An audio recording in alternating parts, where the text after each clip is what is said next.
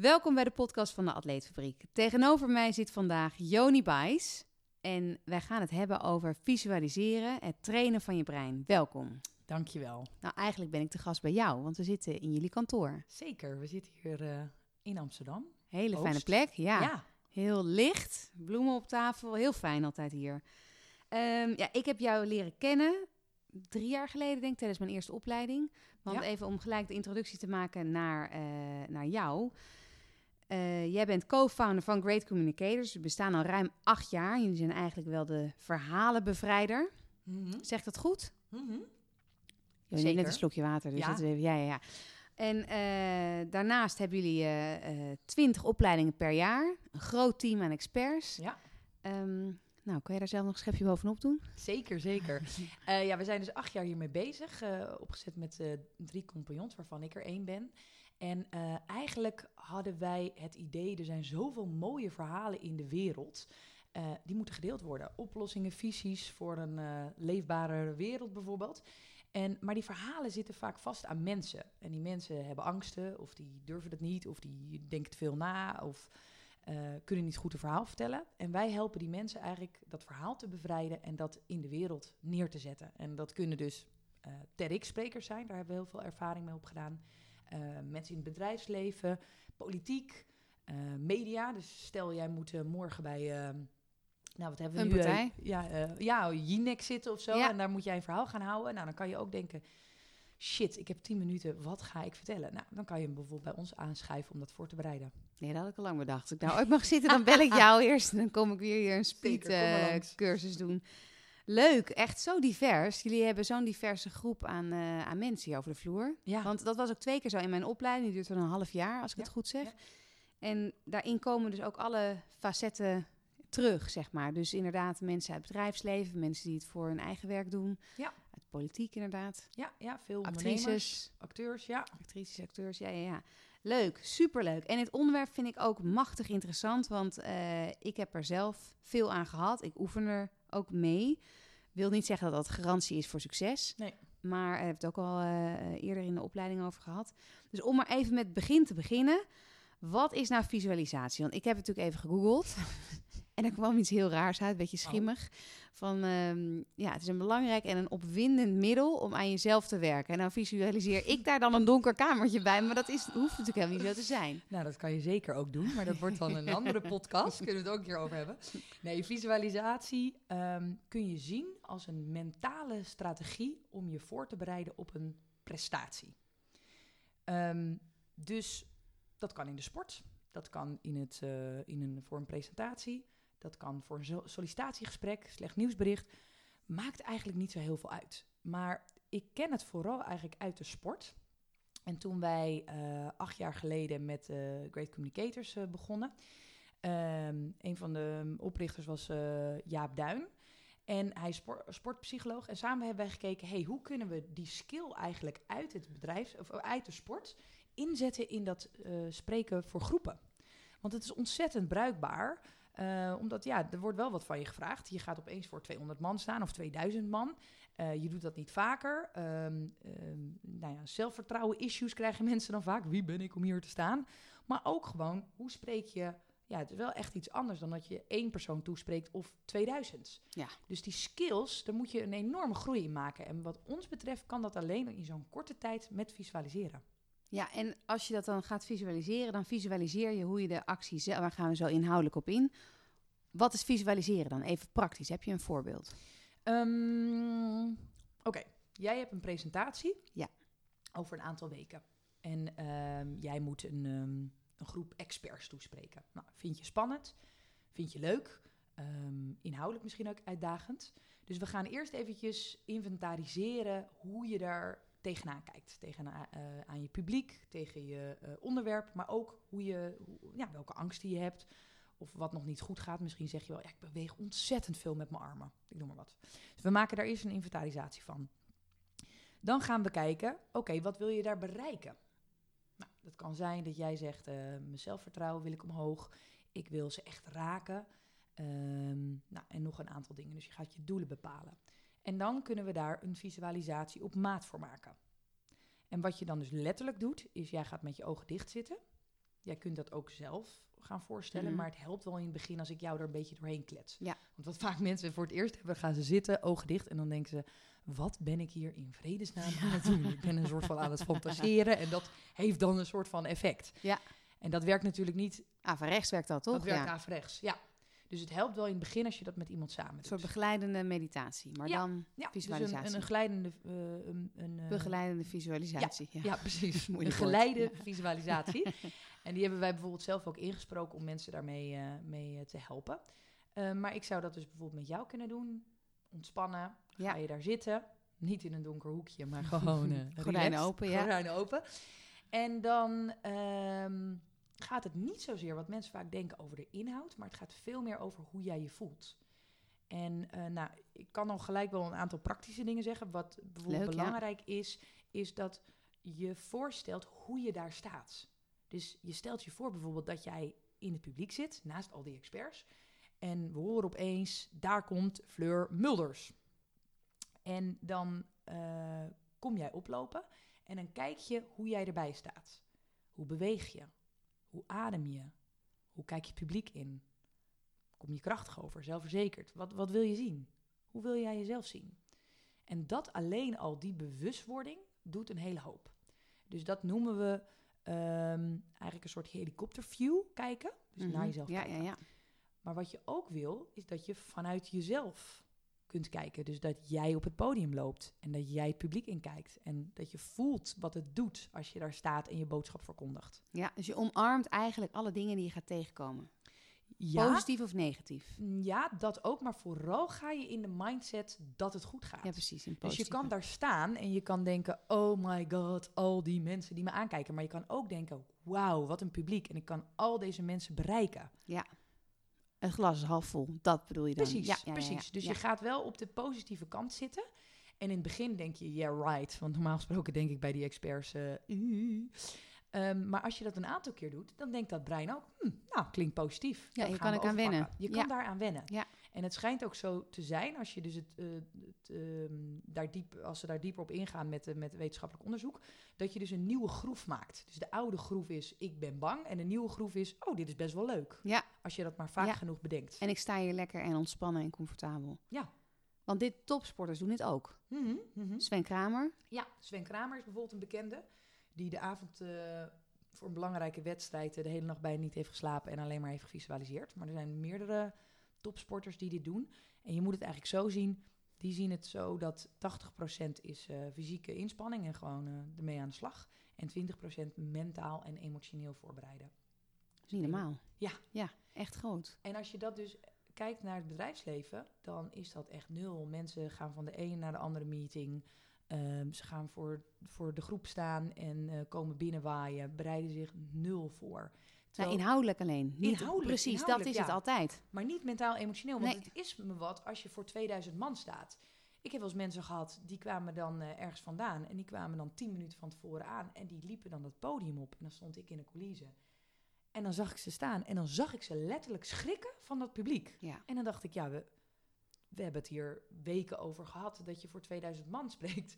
Dus waar schrik je nou van? Dus zij waren voorbereid. Ja, dus dat, dit was een, een beginperiode dat ik dan bijvoorbeeld op het laatste moment even werd ingevlogen. Ja. Dus had ik iemand niet lang kunnen eh, begeleiden. Maar dan zag ik aan dat gezicht van, "Oh, ze zijn er echt. Ah, ja. Dus ja, maar Ja. als je dat... Dus dat is psychisch gewoon best wel een klap. 2000 mensen die naar je praten. Ja. Naar je kijken. En dat kun je dus voorbereiden. Je kan je lijf, je, je gedachten daarop voorbereiden. En daar dus beter mee omgaan. En het middel is daarin dus visualisatie. Zeker. Dus zeker. eigenlijk als je eh, hè, op je ratio of je op de inhoud wordt je gevraagd om voor een groep te spreken, je hebt een gat te dichten om daar te komen, Ja. dan is visualisatie het middel om het te gaan toepassen. Ja. En wat is dan de minimum periode, Ja, zeg maar? vraag. Lekker praktisch. Ja, ja, ja, ja. ja. Want je had het net over eh soort begeleidende eh, visualisatie die je Ja. dan doet. Die pas je ook toe. Nou, kijk, ik kan een voorbeeld noemen. Ehm, wat je vaak ziet, is dat soms mensen in een hele korte tijd op een groot podium moeten staan. Of bijvoorbeeld in de Tweede Kamer. Dat kan natuurlijk ook. Hè? Dan heb je opeens al die camera's op je gericht en moet je in debatten aangaan.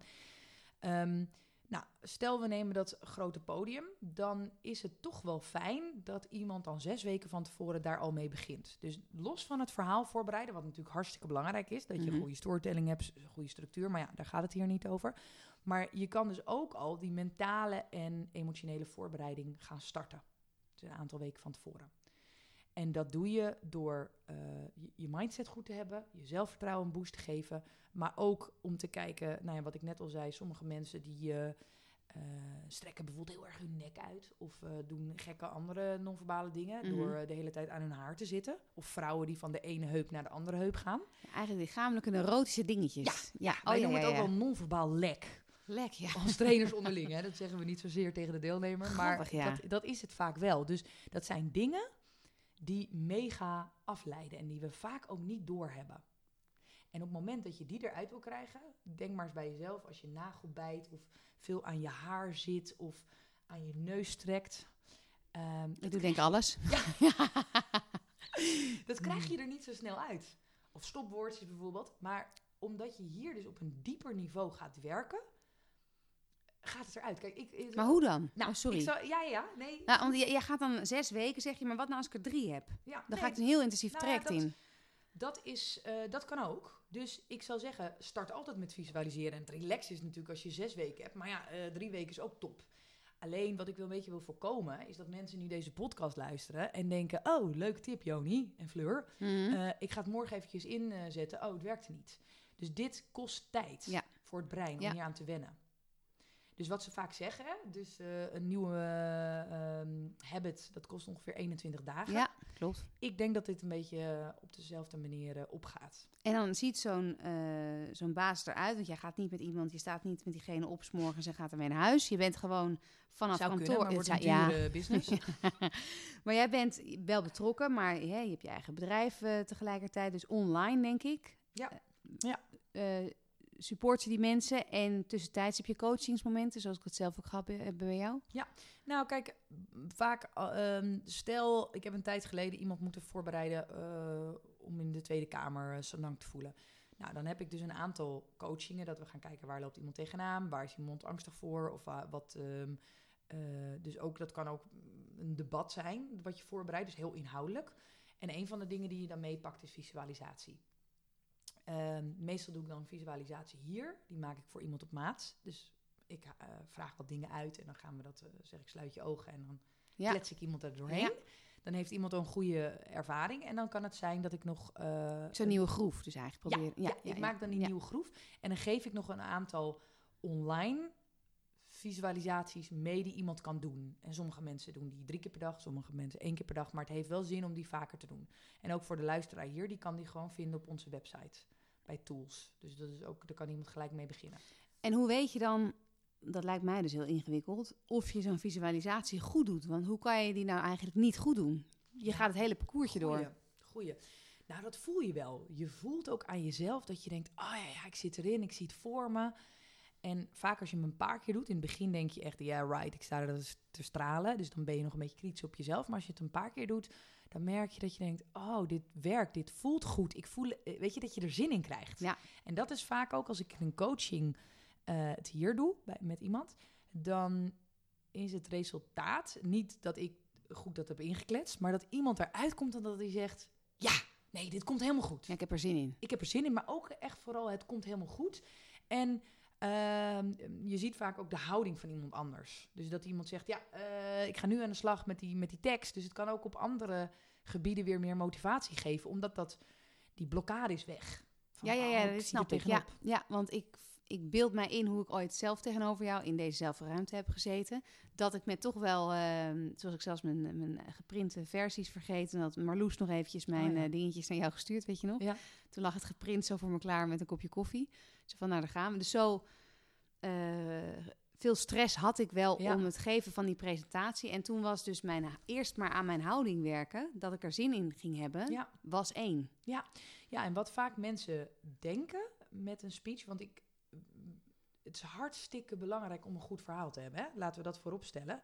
Dat je verhaal klopt. Daar, daar, ja, daar ehm, eh, hebben wij ook ehm, een, een hele opleiding voor. Die heb je volgens Heb ik mij ook gedaan, ja, ja, ja. De verhaalstructuren, eh, storytelling skills. Super belangrijk. Maar als jouw houding niet klopt, Nee. dus als jouw gevoel niet klopt, gaat het hem niet worden. Nee. Want als jij daar staat met een fantastisch verhaal en je denkt bij jezelf: ik heb hier geen zin in, of ik kan dit niet, of ik ben te dom. Mensen Mag ik hier dat. staan? Ja, ja, ja, ja, ja. Mensen hebben daar, mensen dat. hebben daar echt een neus voor. Ja, Ja, nee, ja, goed, het heeft mij absoluut geholpen. Zeker in dat stuk. Eh, en ik weet dat het jou ook heeft geholpen in jouw persoonlijke situatie. ja, Eh, want in de opleiding heb je dat ook gedeeld, heel openhartig. Ja. Wat dat heel fijn is, want jij weet vreselijk veel, zoveel dat dat lekker is dat je jezelf even klein maakt aan het begin. ja, mag ik zo wel zeggen, toch?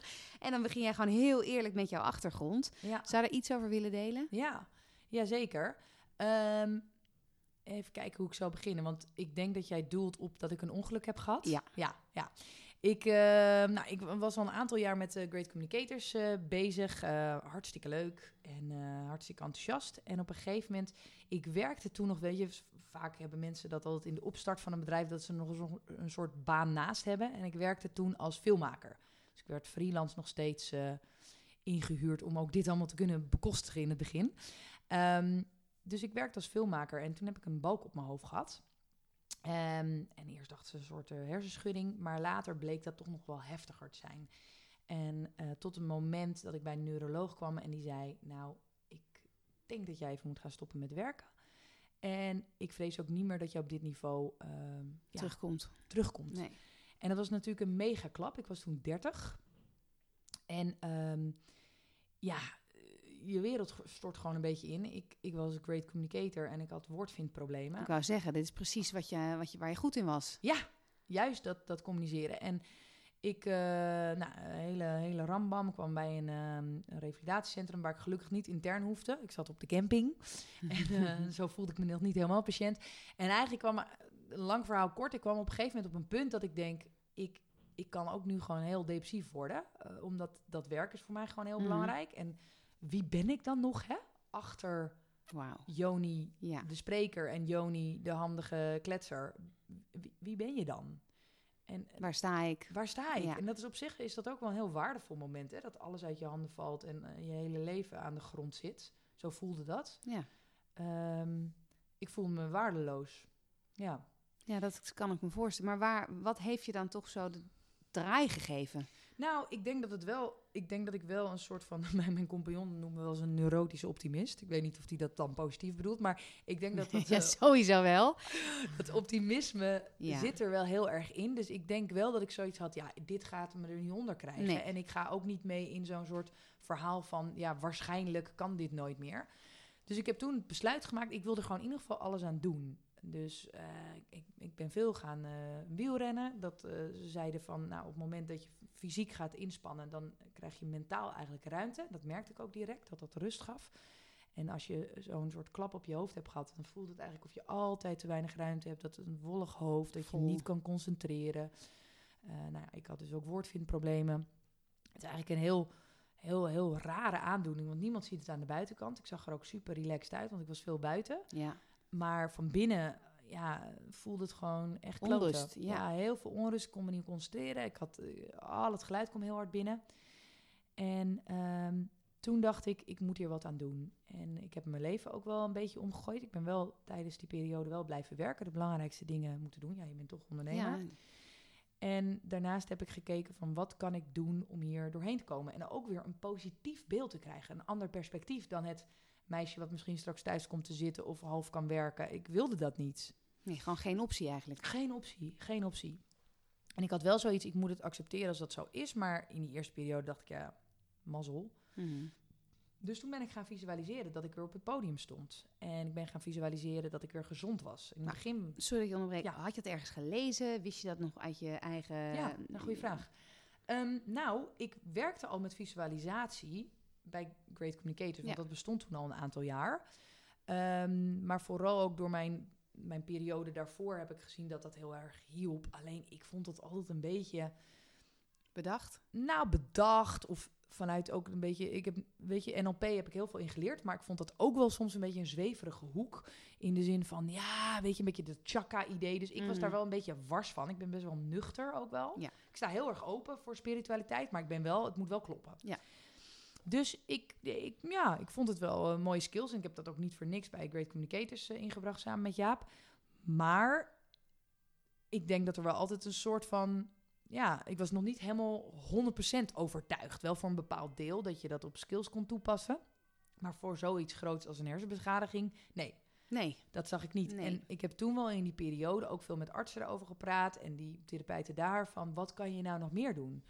En in die tijd was ook, eh, kwam volgens mij ook dat boek uit, of dat was daarvoor al, dat plastische brein. Van dat ons brein Mhm. veel Ja, ja, ja. Ehm, ja, dat dat dus niet een statisch gegeven is. En, en op het moment dat je dus dat gaat geloven ook, dat je denkt, nou, er zijn veel meer mogelijkheden, er, dat kan, dat heeft mij wel geholpen. En ik kan natuurlijk niet nu mezelf onder een scan leggen en zeggen, ja, dit is er dan mee gebeurd. Maar voor mij als, als, als persoon heeft dat me wel heel veel meer... Nee, ja, die, sorry dat ik weer onderbreek, maar die artsen die jou in behandeling hadden, die hebben op een gegeven moment wel gezegd, we zien iets bij ja, uw klopt. profiel, wat Ja. we nooit eerder hebben gezien. Nou, die therapeut die zei in ieder geval wel Therapeut, dat, ja. dat, die, dat die zei van, nou, ik, ik merk wel, wat doe jij? Want er zit wel een enorme progressie. En zij zei, ja, het heeft vooral te maken met jouw positieve karakter. Toen zei ik, ja, dat Mhm. klopt ook wel. Maar toen heb ik haar uitgelegd wat ik deed. Dat zei ze, ja, we weten daar eigenlijk, doen we daar nog te weinig mee. Ehm, maar zij vond het echt opvallend hoe ik die eh, groei eh, doormaakte. En als ze dat vergeleek met andere vrouwen van mijn leeftijd Mhm. met dezelfde vergelijkbare situatie. Dus eigenlijk is dat misschien nu wel toegevoegd aan die behandelprocedure. Je weet het niet, of weet je het wel? Ja, nee, nee, het is wel leuk. Ik zou er eens een keer weer contact Ja. mee moeten opnemen. Want eh, ja, Maar toen wist je ook, toen op een gegeven moment ben jij hersteld. Je bent hartstikke goed hersteld. Ja. Ben je eh, volledig weer teruggekomen hier. ja, ik ben zeker volledig. Ja, ik ben niet volledig hers- hersteld. Dat is altijd wel iets waar je mee moet leven. Maar ik denk dat ik mijn keuzes veel scherper maak. Ik ben in een ander, in een dorp gaan wonen, Mm. minder prikkels. En ik denk ook, ja, ik was ook wel zo'n figuur die eh, heel veel werkte hè, en een heel sociaal leven had, wat ook niet helemaal gezond is. Dus soms denk ik ook nog wel eens van, ja, wat is ook gewoon leeftijd? Ik was toen 30, ik ben nu 37. Ik ben ook wel gewoon wat suffer geworden, denk ik. Maar ik heb ik heb ook wel hele scherpe keuzes gemaakt in Ja. wat wel, wat niet. Ja. En een ander had hier misschien Heel een burn-out voor nodig. En ik heb dit er dan voor nodig gehad om daar, eh, daarin te kiezen. Ja, maar ieder zijn les. Maar wat dat betreft ben je goed hersteld. Visualisatie is het middel geweest voor jou om Ja. dus eh, weer eigenlijk in jouw topvorm te komen. Ja. Tenminste, je bent het levende bewijs. Eh, ja, wat ik al zei, aan het begin van een opleiding denkt iedereen... nou, hoe kan ik ongeveer een klein deeltje krijgen van wat jij kan? Qua performance en Nou, qua... dankjewel. Ja, nee, maar dat is echt zo. Want ik heb de eerste keer natuurlijk... in- zit in een groep van tien of zo. Hoe groot is de groep? Acht? Twaalf. Twaalf. Nou, kan je, nou, hij voelt kleiner. Dat is een goed teken. Ehm, en ook de tweede keer het gezien, dat iedereen denkt ook, los van alle experts staan hier goed, elke keer als jij voor die groep staat en dan of dit verhaal vertelt of een ander verhaal, de manier van vertellen is gewoon zo fijn dat je ook denkt, ik wil dat ook. En visualiseren is daar een onderdeel van. Ja, nou en het grappige is, toevallig sprak ik gisteren op een event. En eh, toen kwam een vrouw naar me toe, een jonge, jonge vrouw. En die zei, eh, ben jij altijd zo goed geweest? En het antwoord daarop is nee. En mensen denken vaak dat het een soort verkoopverhaal is. Maar dat is echt niet zo. Ik was echt geen goede spreker. En dat kwam vooral, het was best wel dat ik een beetje kon kletsen, maar op een podium was dat echt anders. Ik weet nog wel dat mijn vader tegen mij zei bij me afstuderen van, of eh, weet je, afstuderen van zo'n jaar. Ik was toen 18, was- zat ik op het HBO eh, communicatie.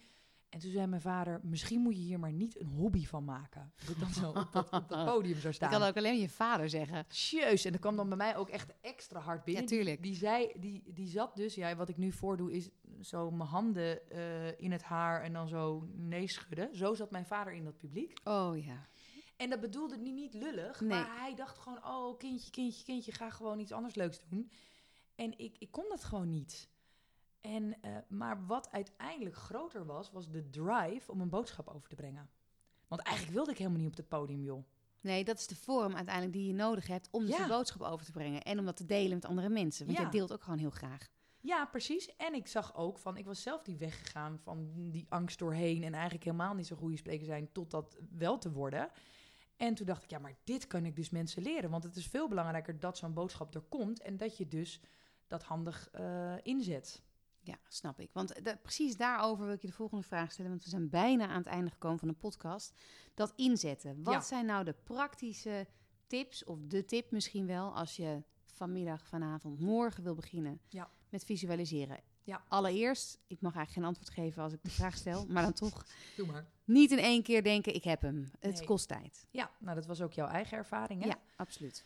Ehm, je hebt er gewoon tijd nodig. Zoals ik al zei, je brein maakt een nieuwe groef eigenlijk in je hoofd. Ehm, waar je waar je eens mee zou kunnen beginnen. Wij hebben dus op de website hebben we bij tools staan een aantal visualisaties. Er heet er eentje Peak Performance. Dat is een hele simpele. Die zou je eens kunnen doen. Koptelefoontje op, rustige ruimte, hoeft niet donker te zijn. en je gaat gewoon aan de slag met je ogen dicht en je gaat het meemaken. Tweede ding wat je zou kunnen doen, is het eens uitschrijven. Dus dat is een hele bekende onder sporters, een visualisatiescript maken. En dan schrijf je gewoon uit, e- eerst vanuit het perspectief van jezelf. Dus ik sta er op het podium, ik voel me goed, ik voel me ontspannen, ik kijk het publiek in, ik zie eh, leuke, warme gezichten en ik begin met mijn speech.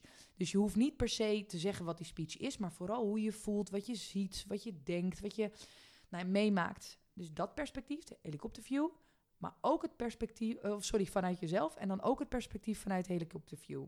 Ja, ik snap. Geassocieerd en gedisassocieerd noem je dat.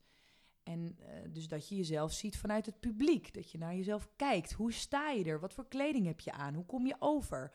Uh, hoe reageert het publiek erop? Dus je gaat dit dat hele spectrum. Ja, ga je af. En ook hoe ziet de ruimte eruit? Dus als jij weet bijvoorbeeld, ik spreek ergens en je hebt die ruimte in je hoofd of je hebt een foto van die ruimte, neem dat mee. Alles helpt. Dat kan je doen. Dus dat zijn twee dingen. Dus vanuit jezelf en vanuit die helikopterview. Dan is het belangrijk dat het naar een climax gaat. Dus dat je denkt echt van yes, dit is echt fantastisch, leuk, goed, bam, bam, bam. Uh, en die emotie ook daarin to- doorvoelen. Um, dat zijn eigenlijk de belangrijkste dingen. En ja. details toevoegen.